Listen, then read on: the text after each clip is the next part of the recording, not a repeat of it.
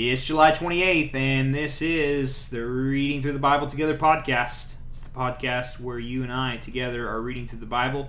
And we're going to jump in today uh, with our Old Testament reading, Second Chronicles chapter 21 through chapter 23 in the New Living Translation. Second Chronicles chapter 21, verse 1. When Jehoshaphat died, he was buried with his ancestors in the city of David. Then his son Jehoram became the next king. Jehoram's brothers the other sons of Jehoshaphat were Ezrael, Jehiel, Zechariah, Azariah, Michael, Shephatiah. All these were the sons of Jehoshaphat, king of Judah. Their father had given each of them valuable gifts of silver, gold, and costly items, and also some of Judah's fortified towns. However, he designated Jeroboam as the next king because he was the oldest. But when Jeroboam had become solidly established as king, he killed all his brothers and some of the other leaders of Judah. Jehoram was 32 years old when he became king, and he reigned in Jerusalem eight years. But Jehoram followed the example of the kings of Israel and was as wicked as King Ahab, for he had married one of Ahab's daughters. So Jehoram did what was evil in the Lord's sight. But the Lord did not want to destroy David's dynasty, for he had made a covenant with David and promised that his descendants would continue to rule, shining like a lamp forever. During Jehoram's reign, the Edomites revolted against Judah and crown their own king. So Jehoram went out with his full army and all his chariots. The Edomites surrounded him and his chariot commanders, but he went out at night and attacked them under cover of darkness. Even so, Edom had been independent from Judah to this day. The town of Libnah also revolted about that same time. All this happened because Jehoram had abandoned the Lord, the God of his ancestors. He had built pagan shrines in the hill country of Judah and had led the people of Jerusalem and Judah to give themselves to pagan gods and to go astray. Then Elijah the prophet wrote Jeroboam this letter This is what the Lord, the God of your ancestor David, says. You have not followed the good example of your father Jehoshaphat or your grandfather King Asa of Judah. Instead, you have been as evil as the kings of Israel. You have led the people of Jerusalem and Judah to worship idols, just as King Ahab did in Israel and you have even killed your own brothers, men who are better than you. So now the Lord is about to strike you, your people, your children, your wives, and all that is yours with a heavy blow. You yourself will suffer with a severe intestinal disease that will get worse each day until your bowels come out. Ouch. Verse 16 Then the Lord stirred up the Philistines and the Arabs who lived near the Ethiopians to attack Jehoram. They marched against Judah broke down its defenses, and carried away everything of value in the royal palace, including the king's sons and wives. Only his youngest son Ahaziah was spared. After all this, the Lord struck Jehoram with an incurable intestinal disease. The disease grew worse and worse, and at the end of two years it caused his bowels to come out, and he died in agony. His people did not build a great funeral fire to honor him, as they had done for his ancestors. Jehoram was 32 years old when he became king, and he reigned in Jerusalem eight years. No one was sorry when he died. They buried him in the city of David, but not in the royal cemetery. Man, I hope people do not say that about you. And I hope they don't say that about me. No one was sorry when he died. I want to leave a legacy. Uh, a legacy where, you know, people people are not sorry for me when I die because they know where I am, but they're sorry that I'm gone. A man of God is gone. And I hope the same would be true of you. A, man, a man or a woman of God is gone. But that wasn't the case for him. No one was sorry when he died. That might be one of the most sorrow filled verses in the scriptures. Verse 1 of chapter 22. Then the people of Jerusalem made Ahaziah, Jehoram's youngest son, their next king, since the Merabating bands who came with the Arabs had killed all the older sons. So Ahaziah, son of Jehoram, reigned as king of Judah. Ahaziah was 22 years old when he became king, and he reigned in Jerusalem one year. His mother was Athaliah, a granddaughter of King Omri. Ahaziah also followed the evil example of King Ahab's family, for his mother encouraged him in wrongdoing. He did what was evil in the Lord's sight, just as Ahab's family had done. They even became his advisers after the death of his father, and they led him to ruin. Following their evil advice, Ahaziah joined Joram, the son of King Ahab of Israel, in his war against King Hazael of Aram at Ramoth Gilead. When the Arameans wounded Joram in the battle, he returned to Jezreel to recover from the wounds he had received at Ramoth because Joram was wounded. King Ahaziah of Judah went to Jezreel to visit him. But God had decided that this visit would be Ahaziah's downfall. While he was there, Ahaziah went out with Joram to meet Jehu, grandson of Nimshi, whom the Lord had appointed to destroy the dynasty of Ahab. While Jehu was executing judgment against the family of Ahab, he happened to meet some of Judah's officials and Ahaziah's relatives who were traveling with Amaziah. So Jehu killed them all. Then Jehu's men searched for Ahaziah, and they found him hiding in the city of Samaria. Then they brought him to Jehu, who killed him. Ahaziah was given a decent burial because the people said, He was the grandson of Jehoshaphat, a man who sought the Lord with all his heart. But none of the surviving members of Ahaziah's family was capable of ruling the kingdom. When Athaliah, the mother of King Ahaziah of Judah, learned that her son was dead, she began to destroy the rest of Judah's royal family. But Ahaziah's sister Jeshaniah, the daughter of King Jeroboam, took Ahaziah's infant son Joash and stole him away from among the rest of the king's children, who were about to be killed. She put Joash and his nurse in a bedroom. In this way, Jehosheba, the wife of Jehoiada, the priest and sister of Ahaziah, hid the child so that Athaliah could not murder him. Joash remained hidden in the temple of God for six years while Athaliah ruled over the land. Reminds me a lot of Exodus. If you remember, had to hide the baby so that it wouldn't be killed. Ooh, in the story of Jesus, yeah, when um, King Herod in the New Testament is killing all the infants, and Mary and Joseph have to have to hide Jesus, get out of there before Jesus gets killed. It's a deep biblical theme.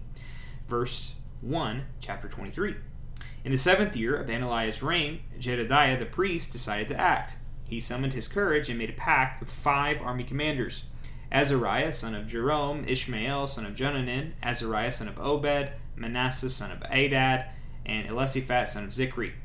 These men traveled secretly throughout Judah and summoned the Levites and clan leaders in all the towns to come to Jerusalem.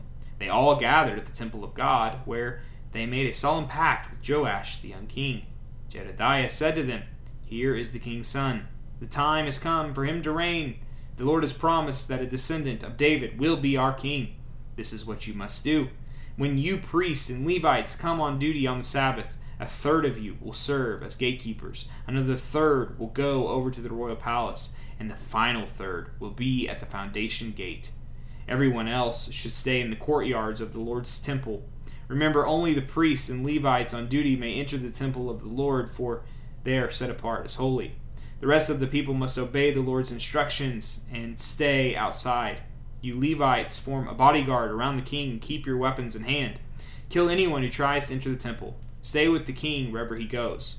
So the Levites and all the people of Judah did everything as Jehoiada the priest ordered.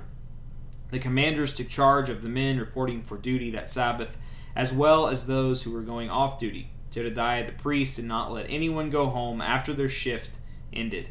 Then Jehoiada supplied the commanders with the spears and large and small shields that had once belonged to King David and were stored in the temple of God. He stationed all the people around the king with their weapons ready. They formed a line from the south side of the temple around to the north side and all around the altar. Then Jehoiada and his sons brought out Joash, the king's son, placed the crown on his head, and presented him with a copy of God's laws. They anointed him and proclaimed him king, and everyone shouted, Long live the king! When Athaliah heard the noise of the people running and the shouts of praise to the king, she hurried to the Lord's temple to see what was happening. When she arrived, she saw the newly crowned king standing in his place of authority by the pillar at the temple entrance. The commanders and trumpeters were surrounding him and people from all over the land were rejoicing and blowing trumpets. Singers with musical instruments were leading the people in a great celebration. When Athaliah saw this, she tore her clothes in despair and shouted, Treason, treason! Then Jehoiada the priest ordered the commanders who were in charge of the troops Take her to the soldiers in front of the temple, and kill anyone who tries to rescue her. For the priest had said, She must not be killed in the temple of the Lord. So they seized her and led her out to the entrance of the house gate on the palace grounds, and they killed her there. Then Jehoiada made a covenant between himself and the king and the people that they would be the Lord's people. And all the people went over to the temple of Baal and tore it down. They demolished the altars and smashed the idols. They killed Mattan, the priest of Baal, in front of the altars. Jehoiada now put the priests and Levites in charge of the temple of the Lord, following all the directions given by David. He also commanded them to present burnt offerings to the Lord as prescribed by the law of Moses, and to sing and rejoice as David had instructed. He also stationed gatekeepers at the gates of the Lord's temple to keep out those who, for any reason, were ceremonially unclean. Then the commanders, nobles, rulers, and all the people of the land escorted the king from the temple of the Lord. They went through the upper gate and into the palace, and they seated the king on the royal throne. So all the people in the land rejoiced and the city was peaceful because Athaliah had been killed. And now, moving into the New Testament, as that does conclude our Old Testament reading, we'll be reading Romans chapter 11, verse 13 through 36. Romans 11, verse 13. I am saying all this especially for you Gentiles. God has appointed me as the apostle to the Gentiles. I stress this, for I want somehow to make the people of Israel jealous of what you Gentiles have. So I, I being the apostle Paul, might save some of them. For since their rejection meant that God offered salvation to the rest of the world, their acceptance will be even more wonderful. It will be life for those who were dead. And since Abraham and the other participants were holy, their descendants will also be holy. Just as the entire branch of dough is, is tied, just as the entire batch, not branch, that'd be weird, of dough is holy, because the portion given as an offering is holy. For if the roots of the tree are holy, the branches will be too.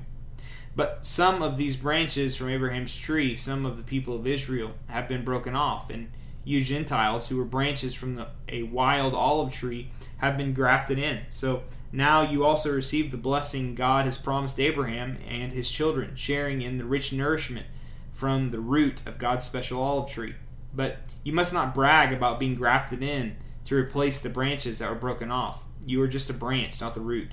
Well, you may say, those branches were broken off to make room for me. Yes, but remember, those branches were broken off because they didn't believe in Christ, and you are there because you do believe. So don't think highly of yourself, but fear what could happen.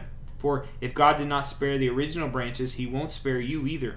Notice how God is both kind and severe. He is severe to those who disobey, but kind to you if you continue to trust in his kindness. But if you stop trusting, you will also be cut off.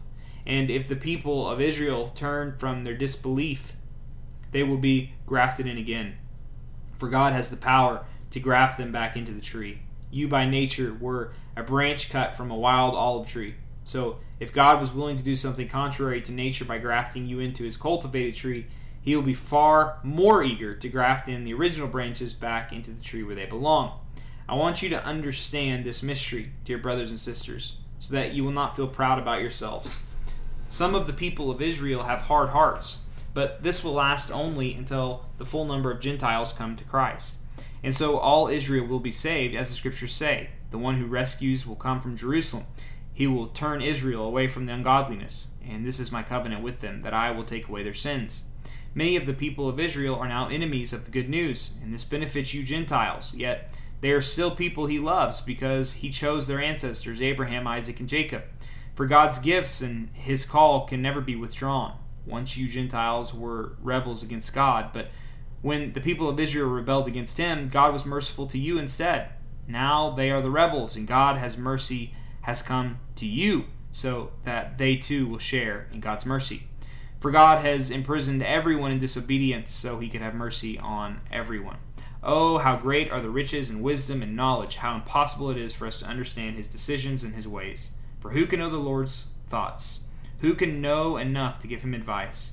Who has given him so much that he needs to pay it back? For everything comes from him and exists by his power and is intended for his glory. All glory to him forever. Amen. Romans 9 through 11, uh, we just finished our New Testament reading there. Uh, that portion of Scripture is talked about all the time when it comes to soteriology, which is the study of salvation. Uh, you might have heard of terms like Calvinism and Arminianism, and there's just a lot of argument uh, amongst people who really like the Bible, and I, I enjoy those arguments. But I think we have to remember what we read here. At the end of it, Paul says, Who can know the thoughts of God? Who can give him advice? Basically, this is so amazing and so beautiful, it's impossible for us to fully understand. And yet, what do we do? We yell at people who don't understand it the same way we do. Let's have a little bit of humility. I'm not saying don't study theology. I'm not saying don't formulate opinions because it's it's important, it's rich, but I'm just saying what if we had a little bit of humility towards each other? Because who can know the mind of God? Moving on to the Proverbs of the day. Proverbs chapter 20, verse 7. The godly walk with integrity, blessed are their children who follow them. And finally, we will be reading Psalm 22 in a posture of prayer, at least the first 18 verses of Psalm 22. This is the 22nd Psalm. For the choir director, a psalm of David to be sung to the tune Doe of the Dawn. My God, my God, why have you abandoned me? That is verse 1. Why are you so far away when I groan for help?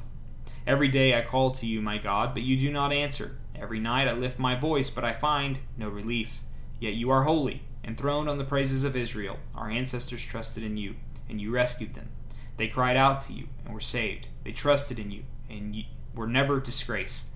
But I am a worm and not a man. I am scorned and despised by all. Everyone who sees me mocks me. They sneer and shake their heads, saying, Is this the one who relies on the Lord? Then let the Lord save him. If the Lord loves him so much, let the Lord rescue him. Yet you brought me safely from my mother's womb, and led me to trust you at my mother's breast. I was thrust into your arms at my birth. You have been my God from the moment I was born. Do not stay so far away from me, for trouble is near, and no one else can help me. My enemies surround me like a herd of bulls, fierce like bulls of Bashan have hemmed me in. Like lions, they open their jaws against me, roaring and tearing into their prey. My life is poured out like water, and all my bones are out of joint.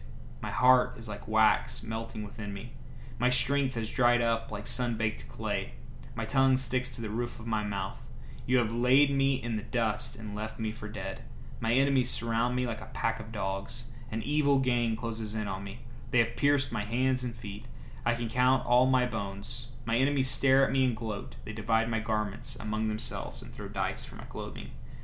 Lord, this psalm is one of the most clear psalms pointing to Jesus. And as I read it, I think of his pierced hands and feet, the way that his enemies stare and gloated uh, the way that his garments were divided and dice were thrown. Lord, he did that for me so that I might be made right through his sacrifice. And then on the third day he rose again and said I might share in that blessing if I trust in him. Thank you, Lord, for this gospel. It's the gospel I center my life around and trust in. And I pray the same would be true for my listeners today. It's in your name I pray. Amen. Well, I hope you have a wonderful day if you're listening to this in the morning, and I hope you had a wonderful day if you're listening to this in the evening. Anywhere in between that, I hope you're having a good day. And I also hope that you'll be back here with me tomorrow as we continue our journey reading through the Bible together.